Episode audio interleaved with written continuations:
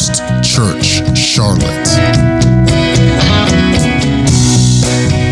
Um, I just wanted everyone to hear the good news. A lot of times, on the, those of us on the pastoral staff, we will hear of things going on, and we know about it, and we're celebrating it. Um, and sometimes we forget to push that news out to the yeah.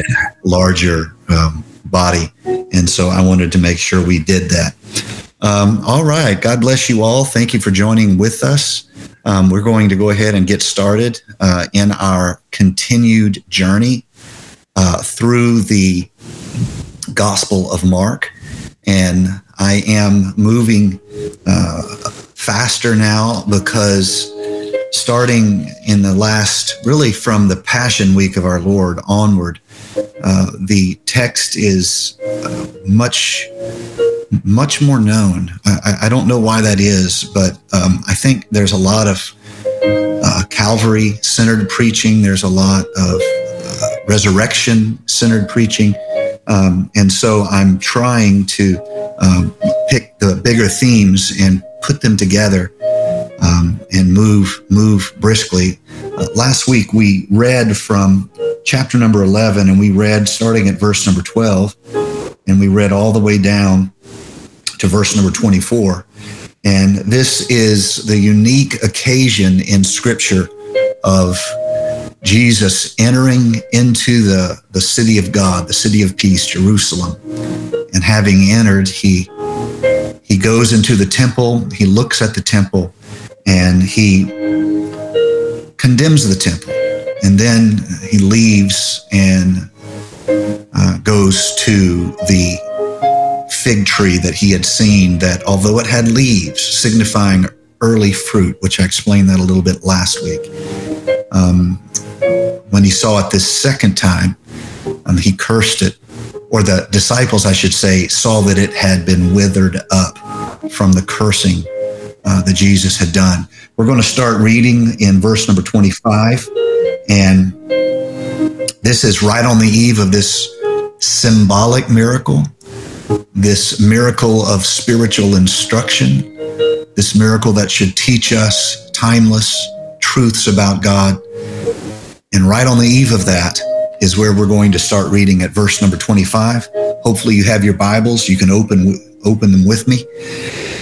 And whenever you stand praying, if you have anything against anyone, forgive him that your Father in heaven may also forgive you your trespasses. But if you do not forgive, neither will your Father in heaven forgive you your trespasses. This is a quite heavy passage, and coming right on the heels, as it does, of the uh, withered fig tree, and right on the heels, as it does, of Jesus's condemnation of the temple uh, it, at least to my ears and my reading, it seems to have a particular note of, uh, in some way, a, a manner in which we too could miss the will of God, so to speak. The temple has painfully missed the will of God, symbolized by the tree that has leaves but no fruit. And then the Lord gives us this uh, lesson almost like a theological island. Just here's a pop up sign for you. Don't miss this. This relationship between the miraculous and forgiveness. Now, um, when the disciples saw the fig tree, let's read. Now, this is just before Jesus' comments here on forgiveness. Um, Peter, remembering, said, Rabbi, look, the fig tree which you cursed has withered away. And Jesus answered and says to him, Have faith in God.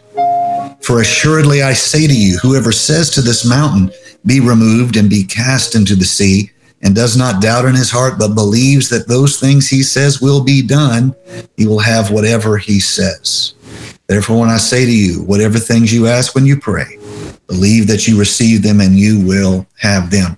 This is one of the most powerful declarative passages on believing for miraculous signs from heaven and miracles in our life that you'll find nearly anywhere in the words of Jesus. This, whatever you believe, Now, we can't just stand on one scripture. We know better than that. What we have to do is we look at everything the Bible says on this subject, and then we're able to weigh correctly the whole of the teaching on the subject. Almost every false teacher begins by valuing one scripture higher than another. Almost every false doctrine in the history of the church is dependent upon the teacher and the disciples valuing one scripture higher than another scripture on a particular subject. Now, uh, how do we how do we guard against that? Um, the Bible makes clear that there are things that have higher weighting. The Bible does. The Bible makes clear that there are passages that are to us because of the progressive revelation of God to humanity. Um, and so it would be natural for us to hold the words of Jesus higher than the words of any anyone else. Now, why would we do that? Because we remember that Jesus is not God speaking through a man. Jesus is God speaking for himself. And so there is a clarity and a purity. Um, that I think is a fair assessment. Um, but we have to take care that we do not simply uh, pick a favored verse. We have to ask ourselves this question: Is it is it possible that we could ask the wrong things? Is there a biblical warning against that? Yes, there is.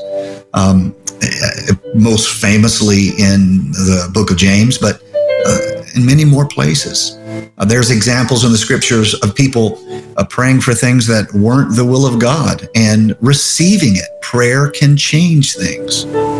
Um, God being moved by their prayer and it actually being not a good thing for them. Uh, King Hezekiah comes to mind.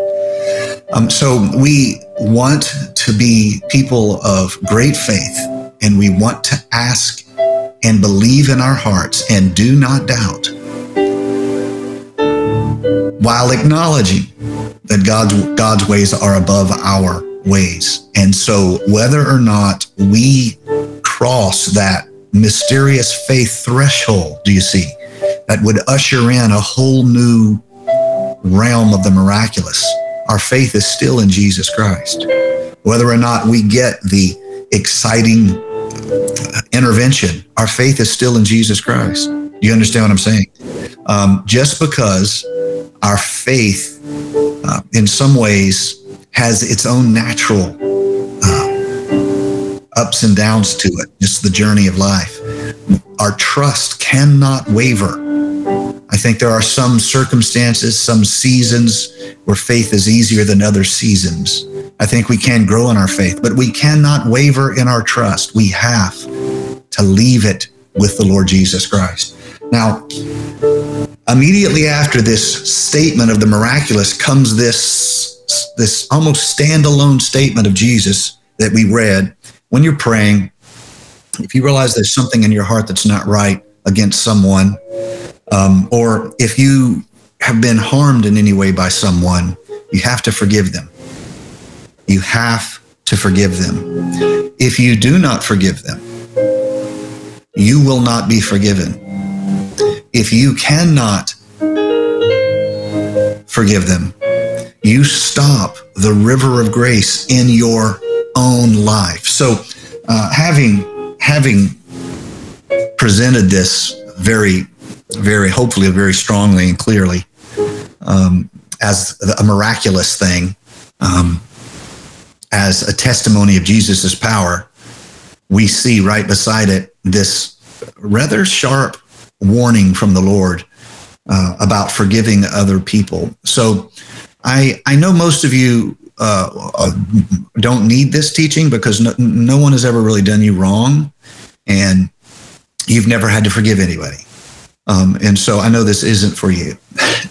but there are some people who they they really wrestle with for, forgiving other people and it becomes absolutely necessary uh, to live lives of real mercy and real uh, forgiveness. Uh, I want to talk about this the stages of forgiveness and the stages of mercy. And I want to kind of take you down four paths that are natural responses to um, harm. When you are harmed, you are you are hurt. Um, there's a there's a book by uh, Janis uh, Spring, Dr. Janis Spring, and the title of the book is "How Can I Forgive You? The Courage to Forgive, the Freedom Not to." And I I have not. I, I was able to kind of take a few points out of it, but I have not been able to completely go through it. But the title intrigued me, and so I I saw four paths that she had identified um, of typical responses to when we are harmed. Um, the one path is what she calls cheap forgiveness. This is a pretend forgiveness because you don't want to deal with the hard work of dealing with the emotional experience of what you've been through. You don't want to do the hard work of that. You just want to go on. And so this is cheap forgiveness. Let me call it pretend forgiveness. You don't want to talk about it. You don't want to deal with the complicated emotions within. And so this is a cheap forgiveness. It's a pretend forgiveness. Um, it also can be a forced forgiveness, like two kids fighting and uh, their parent. And me and my brother used to fight. My mom would make us uh, hug each other and, and quote scripture about being tender hearted one toward another, forgiving one another, even as Christ has forgiven us. Um, and I did it, but I was mad about it. And I don't think, I, in my young mind, I didn't think that Jesus would forgive my brother. Um, my brother was worthy of judgment. you wouldn't understand. Um, if forgiveness is forced, then it becomes something we act out, not something we live out. Um, people who are by personality inclined to cheap pretend forgiveness, which again is a quick and easy pardon with no processing of the emotion, no coming to terms with the injury, just I don't want to talk about it, so you pretend to be to forgive. Um, some people who avoid conflict, if if your personality is such that you avoid conflict and you struggle to stand up for yourself, look someone in the eye and say no, um, a lot of times you would do a pretend forgiveness and act like nothing is wrong, but it's really nothing is wrong on the surface. Um, inside, there's a lot that's wrong. Another personality type that would be inclined toward a cheap pretend forgiveness is people who are highly passive aggressive. Um, they will forgive outwardly, they'll forgive with words, but on the inside, it is a wound. And every so often, they tear the bandage off to look at it and then wonder why it doesn't heal. And then another person who will very much be personality inclined to a pretend forgiveness is the person who idealizes self sacrifice, not in a healthy way, but as an act of pride. We are called to live lives of self sacrifice. We are called to prefer other people and put others first. But if our formative experiences teach us the wrong lessons, uh, what we end up with is an idealized, an idealized uh, service of others and an idealized forgiveness. So we can have a sense of well being, a type of religious pride. And we haven't really forgiven them, but we just pretend that we're a better Christian than we actually are. Um, the second response that people do, the first one is a pretend response, a pretend forgiveness. Uh, a second one is um, people who refuse as an act of principle to forgive. Um, and this, for whatever reason, to them feels like a way of affirming themselves. It's like if no one else is going to stand up for me, I'm going to stand up for me. Do you see? And so this is this is something that can be.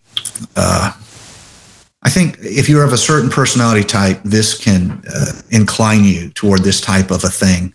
Um, if you have an aggressive personality, um, or you have some unresolved pain from your formative years where people didn't stand up for you. Um, and it's not just about not just about forgiveness; it's about betrayal. Um, if you have formative experiences where because people would not stand up to you, um, you felt betrayed, it can be very hard for you to forgive, and you are going to show the world by if no one else stands up for you, you're going to stand up for you. Um, another personality type is um, somebody who just they they just detach. Um, this is what I call the dead to me solution. Um, and you you you you can say anything because on the inside you're dead to them. They they are dead to you. Um, this uh, this in some ways uh, can be an act of uh, survival. Um, uh, people, if you were formed by certain experiences in your life, this can be an act of survival where you just detach and they're dead to you. But remember, we're not trying to just survive. We're trying to be Christians. um, uh, sorry to bring that up. um, we're not trying to just survive. We're not trying to just cope. We're trying to be Christians. Um, so let's talk about the third very common response, and this is um, uh, this is acceptance. Now, this is a healthy thing because it's the step before real forgiveness. Um, acceptance is when you have the courage to face the full range of emotions, um, but you uh, give up the need for revenge. You've accepted it. Uh, one of the healthy things that can happen here is you can make an effort to try to understand that how it felt to you was not how it felt to them when they hurt you. And even though it was horribly embarrassing to you, they did not, they had no idea of that. Um, you have to accept those emotions at the same time while you give up your need for revenge. Um, acceptance also means you stop obsessing about it uh, like I referred to earlier, earlier, where you tear the bandage off and stare at the wound and for a while, um, wonder why it won't heal because you keep ripping the band-aid off of it uh, or the bandage. Um, you're still obsessing. The biggest sign of uh, obsessing with with a, a, wrong against you is that you love to tell the story. Um, and whenever a chance comes up for you to tell the story, there's some part of you that just wants people to know. Um, I think that's a sign that there's a good chance you haven't accepted it. You're still marketing the other person's error and mistake. Um, acceptance is also where wisdom can work in your life. Now, let me explain that. Um, when someone has done you dirty, they've done you wrong, you can forgive them without ever doing another business deal with them. Does that make sense? I hope it does. Um, some people say, I'll forgive, but I won't forget. And I, I don't like that saying because um, it sounds a little bit, a little bit like, you know, um, am carrying this grudge against you. Um, I, I like to think of the image that is in the scripture where we are wise as serpents and uh, harmless as doves. Wise as serpents and harmless as doves. Um, serpents, serpents are remember, this is symbolic teaching. And in the cultural, literary inheritance of the people and the times and the generations, uh, wizard, not a wizard, a serpent was a type of symbol of wisdom. Um, and you think, well, how can that be also, you know, a sign? Isn't a serpent also a sign of evil? Um, so much in our inheritance in our and our our our cultural inheritance uh, has these dual tones to them: the light and the shadow. Um, uh, the med- the medicine where someone is smart enough to be able to heal you. Uh, it shows the serpent um, the, on the rod raised up. It's a symbol of the miracle to the house of Israel raised up. Um, to be a wise as a serpent is uh, to remind ourselves that um, serpents are very rarely a threat unless they're stepped on. Um, this is the whole point of their poisonous bite. They are uh, not not a threat unless they're stepped on, and I think there is a wisdom uh, in that image that I am harmless to all unless I'm stepped on. I know some of you are thinking about the "Don't tread on me" flags. It's the same idea, um, but harmless as a dove. There is no malevolence in us to harm to harm anyone. Um, I know that a lot of religious people, because they are motivated by fear, can say the, the ugliest things about other people. Um, and particularly when one church doesn't like another church, they can say the, the, the ugliest things about them. Um, they can disobey the scripture. They can go against Bible teaching of how we should uh, respect one another, make room for each other's gifts, prefer one another, and even leave one another's offerings to the master to be judged. But a lot of times, religious communities can feel very much like they are willing to harm. And um, um, I think sometimes when we are struggling to forgive people, that's how we feel. You know, we forgive them, kind of. Oh, but did you hear what they did? Um, we have to acceptance is facing the emotions. It's giving up the need for revenge opening the door for restitution. Yes protecting yourself from further hurt.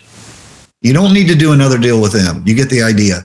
Um, it allows you to look honestly at your contribution to the problem. Did i did i contribute every anything?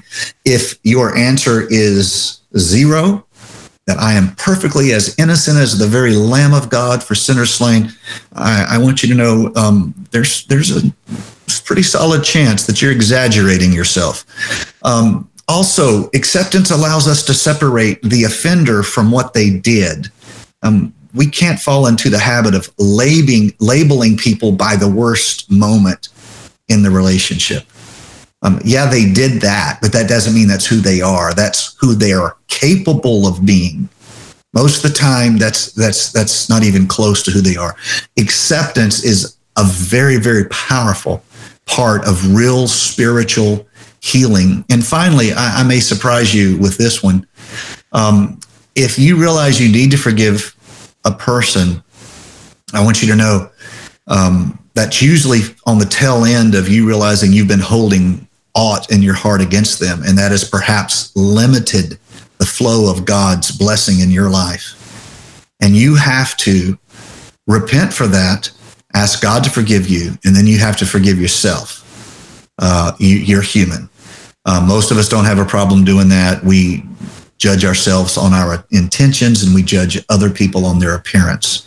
Horribly unfair, but people are going to people. the final uh, path from real harm, offense from people, is to live out a real forgiveness, a real forgiveness that is possible on the other side, on the other side of acceptance. Um, real forgiveness, real forgiveness uh, requires um, an opening of your hands and a real surrender. And now we're getting to the part where I think there is a lesson to teach us about miracles. Now, if you've kind of daydreamed your way up till now, um, I, am going to ask you to pay attention.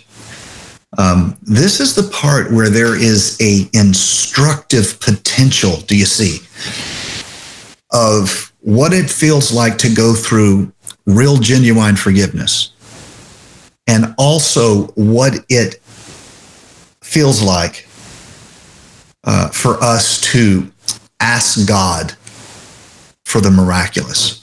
So, in a perfect world, genuine forgiveness is both forgiveness and restitution in a perfect world.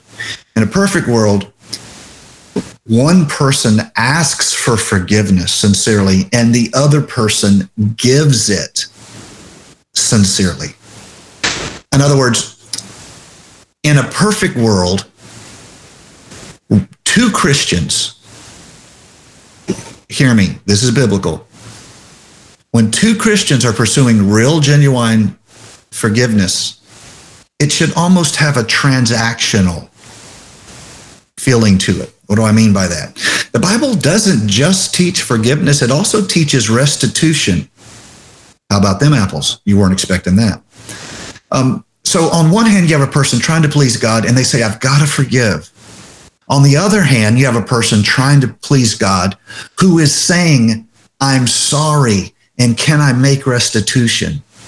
Now, this is a perfect world of two sincere people trying to please God, and the forgiveness has both the act of generosity and the work of restitution. If you know you've done something wrong, you should you should do more than just ask for forgiveness. You should try in some way to make restitution. I'm not going to go through it now for time's sake, but there is so much Bible on this. Now, it isn't preached as much. Forgiveness is preached 10 times for every one time restitution is preached. I'm guilty of that myself. Why? Because the example of God to us is not an example of forgiveness and restitution. I can't pay God back. Do you see? This is why forgiveness gets preached 10 times for every one time restitution gets preached. I, under no circumstances, can I pay God back. I cannot offer restitution. All I can do is be moved in love by what he's done for me, and then, motivated by love, try to live a life that honors his sacrifice for me. I hope you're seeing this. It moves me in my spirit. I hope it does you too. All I can do is, if you can't pay him back, all you can do is tell people how generous he is. If you can't make it right yourself, all you can do is worship the one who made it right for you. That is why we preach forgiveness, much more than restitution. That's God to us. But when we harm one another, neither parties are God. And if it is available for you to make restitution, it's very, very biblical. It I don't think it should be forced in a top-down manner. I don't think the church board should uh, deliver um, judgments like a judge in a trial would do. I don't even think pastors should force this because this itself is an act of worship. And the one who knows the heart is going to settle all this out. And he is not mocked. He is not mocked.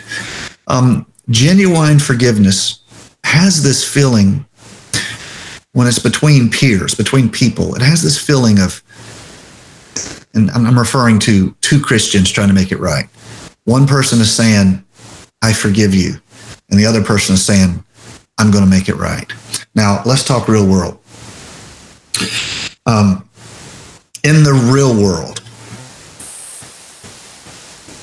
there's almost never two people at the same level of spiritual hunger. And if they haven't the same spiritual hunger welling up with them, they're going to offer different off- offerings to the Lord. Somebody who's really hungry to make it right, um, they're going to they're going to be willing to pay a higher price than somebody who is ah, they'd like to move on, but mm, they're not super motivated. So let me say it this way: in the real world, acts of forgiveness are almost never balanced the person who did you wrong is willing to make one or two units of effort, and the pain it caused you is nine or 10 units of effort. What then? Is there a path? Is there a path to real spiritual forgiveness? In just a moment, I'm going to talk about church hurt. Is there a path to real spiritual forgiveness when the parties involved are not equally motivated to make it right? I don't know about you, but people who have ripped me off, I've never had anybody come back and say, let me pay you what I owe you. Never. Never. Some people have. I have seen good Christian people who uh, actually did things in their past. When they start living right, they go back to former employers. We had a situation in our church where a young man had stole some things from an employer and uh, in his younger years, and he really got serious about uh, serving God, and uh, he, he, you know, went back to the employer and confessed what he had done, and said, "I want to pay the full retail value of what I stole." And his former employer said, "Oh, don't don't worry about it. T- tell you what, I'm no one else has ever done this. I stole from all the time. Tell you what, just give the money to a charity of your choice."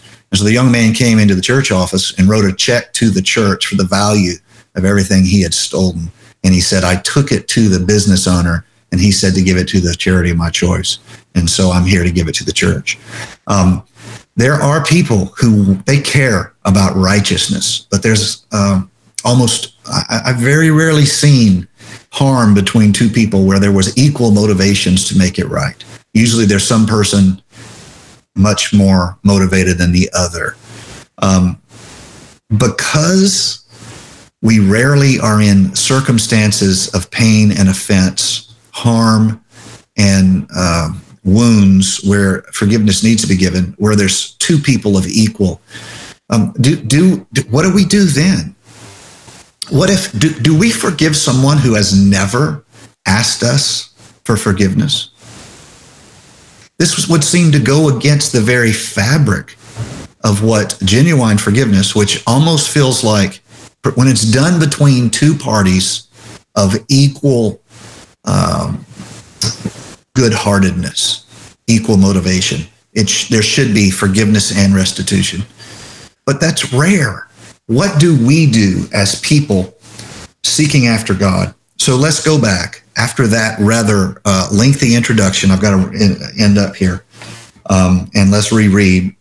And whenever you stand praying, if you have anything against anyone, forgive him. As long as they come back and make restitution.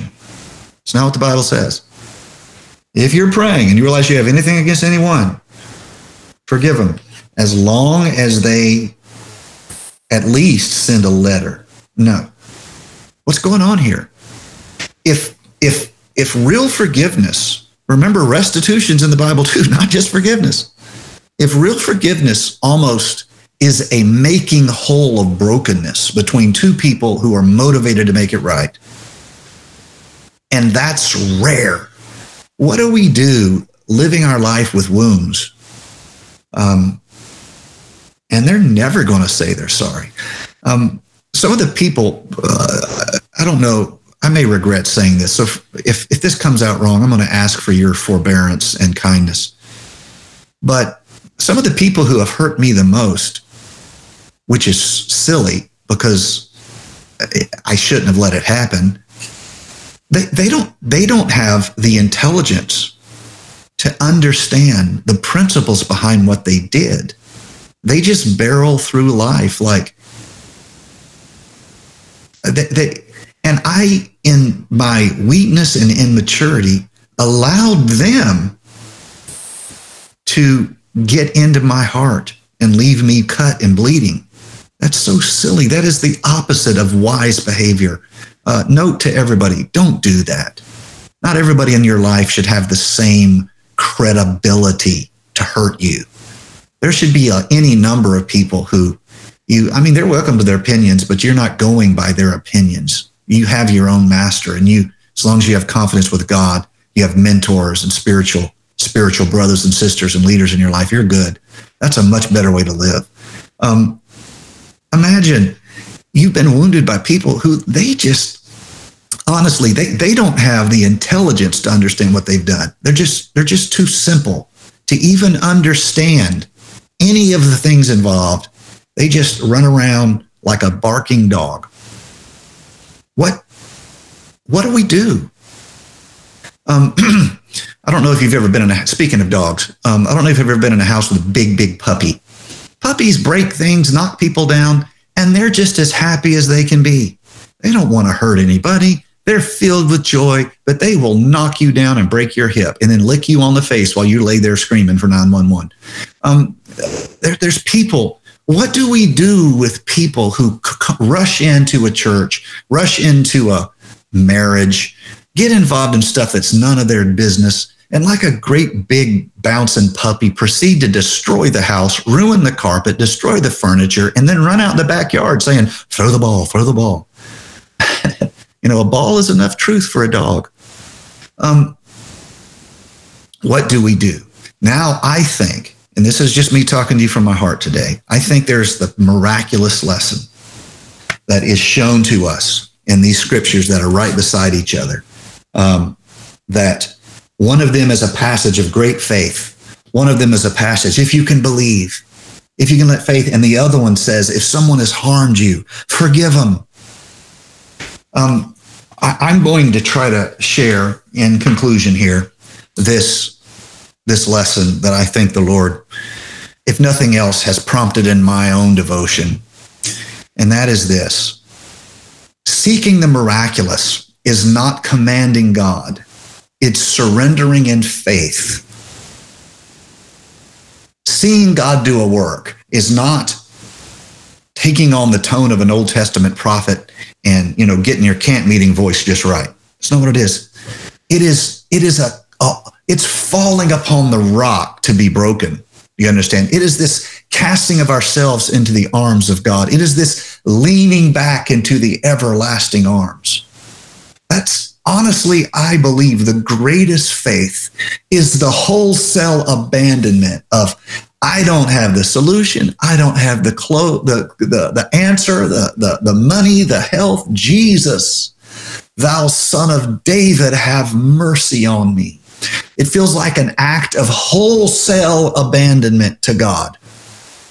I think that's also what it feels like when we choose to forgive somebody who they don't even know the mess they've made. But we stand and we forgive them.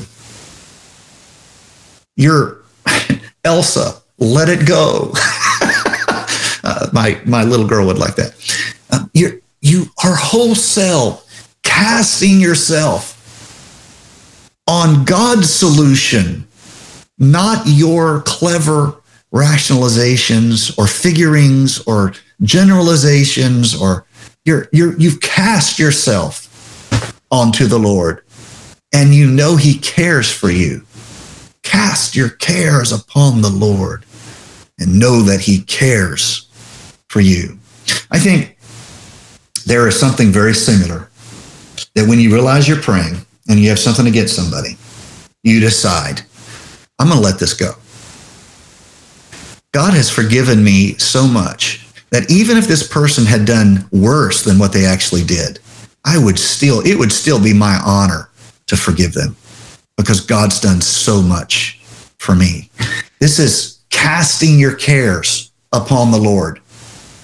You're casting your, your cares upon. If, if this person had done worse, if this person had said what they said about me about my kids, now I, I don't know if you're like me, but you talk about me, you get away with a lot talking about me.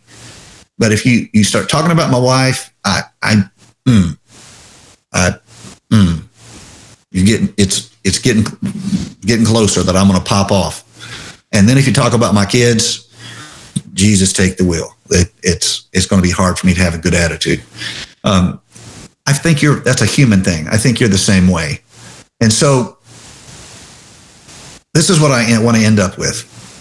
This act of wholesale forgiveness, where it doesn't matter what they did, God's done so much for me. I'm just I'm I'm I'm going to celebrate what God has done for me. I think that, my brother, my sister, feels a lot like casting my cares on him and knowing that he cares for me. Now, uh, yes, not forgiving stops mercy because mercy isn't a formula. It's something you either live or you don't live. And one of the signs that you're not living mercy is when you can't forgive. Does that make sense? Um, mercy isn't a, a calculus, it isn't a formula. It's something you either live or you don't live. And you can't receive and not give because you either live in it or you don't. And when you turn off mercy, it's not that God doesn't love you. He's promised he loved you. It's that you can't live in something you're not living in.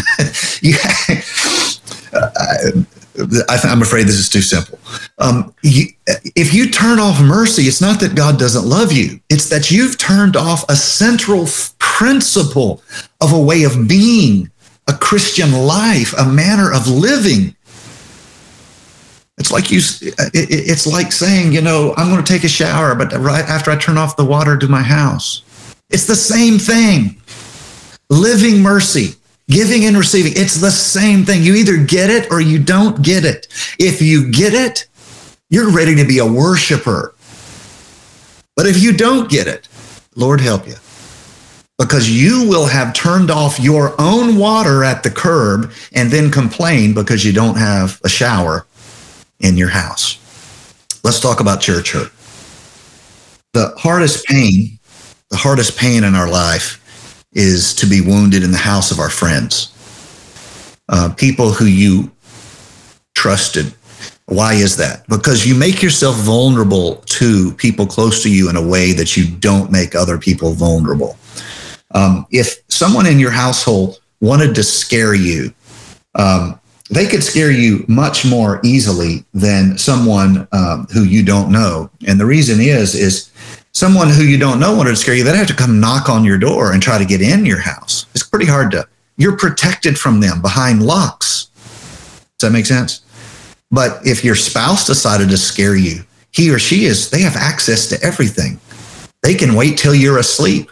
They can, they can catch you in the in between stage between sleeping and wake uh, they might make you crazy and prompt a great big fight, but you've opened your life to them so they could scare you.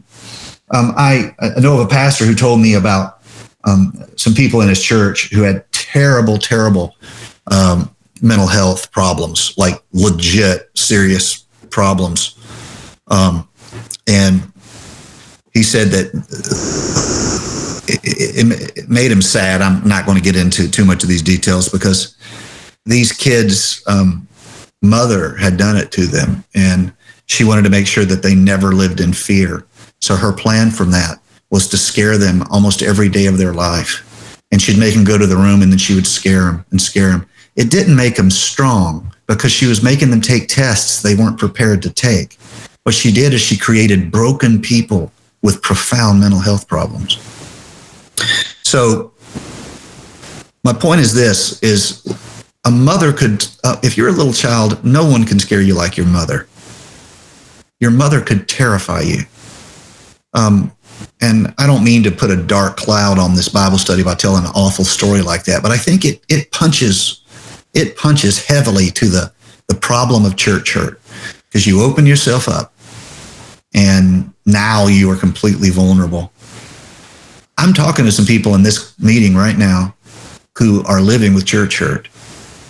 And I want to surprise you by saying this. Would you practice your faith in the miraculous by asking God for something great and casting your cares upon him and just don't reel them back in. Just let, let your cares go. Just ask God. Just fall upon the rock of his word. And remember how that feels. And then think about the people who've done you wrong. Think about the people who have hurt you, the people who have really left you bloody, broken, and bleeding. and I want you to try an experiment and just cast all that offense away. In the same way you cast all your cares on the Lord, I want you to cast away from you all the offenses of your past. I'm not saying don't process it. I, I, think you have to face the emotion, the full range of emotions. I, I'm not saying that you don't live wiser and protect yourself from those kind of people. I, I certainly would and do. Um, I'm not asking you to be to minimize what they did to you. I'm just asking you to get up from your prayer, stand up from your place of seeking after God think of the pain Think of the hurt. Think of the the difficult journey you've been through. And now I want you to imagine in the same manner you're casting cares upon the Lord. I want you to cast all that offense away. You can give it to God. You can cast it away to God. And the emotion of complete abandonment, trusting God for a miracle. I don't have an answer. I need you to give me an answer. I can't heal my body. I need you to heal my body. In the same manner that you just cast I haven't a solution. I'm looking to you. I'd like you to cast away all that offense and all that hurt. And it might be, it just might be that you're surprised by the miracles that happen in your life. That too big a, a stretch for you? I hope not. It might just be that you're surprised by the miracles in your life. Lord Jesus, we are praying right now for every individual who is at this moment honestly reviewing the frustrations, the wounds, the pain, the errors that they've survived. I'm praying for every heart, Lord, that has drawn away in spiritual coldness from your presence and your people because of wounds. I think hell's greatest successes involve carnal church people hurting others, other people of great spiritual potential, and all of them withdrawing one from another. I think churches that should be twice the size they are, they could survive the frontal attack of hell, but they couldn't survive each other's humanity, each other's carnality, each other's mistakes. And so now there's a half a dozen small churches that very few people are, they have very little influence rather than one larger church because people couldn't live together. They couldn't forgive one another. And even if that larger church would have had a much more outsized influence in the community just by its the the power of coming together and that's the whole power of unity us coming together and the multiplication effect of uh, that kind of unity. Two or three calling upon the name of the lord one putting a thousand to flight two putting ten thousand to flight. We lose all that. Lord jesus i'm praying that those of us who have real histories of having to overcome and forgive and all of that because of circumstances. Lord, don't let us build a tabernacle to ourselves, a temple to our pain. Don't let us spend our whole life celebrating what we've been through, walking through life like a wound looking for a knife. But Lord Jesus, help us to cast it all on you. Help us to forgive. And help us to forgive with a sense of abandonment we are letting it go. We are abandoning it. And we're opening our heart to the miraculous. In Jesus' name we pray. We praise you today. We thank you for your goodness. We praise you for your love. In Jesus' name, amen. God bless you all. I love you. Um, thank you for your time. Um, please open your heart to others between now and Sunday. Um, that we can be real ministers, not just churchgoers. And the difference between a minister and a churchgoer is our connection and impact in the world that is around us. I love you. I appreciate you. I'm honored to do this life with you. Um, and um, I'll see you Sunday. It's going to be a great, a great weekend. God bless you. We love you. Have a great day. Thank you for listening to First Church Charlotte. If this podcast has blessed you, please rate it with four or five stars. By doing so, you will help others find our free podcast and bless them. If you're in the Charlotte, North Carolina area, come worship with us at 4929 North Sharon Amity Road. For information about service times, church ministries, and so much more, visit us online at firstchurchclt.com. If you would like to help support our efforts, please text GIVE to 704 445 5353. We pray God's richest blessings to you. Come, worship with us.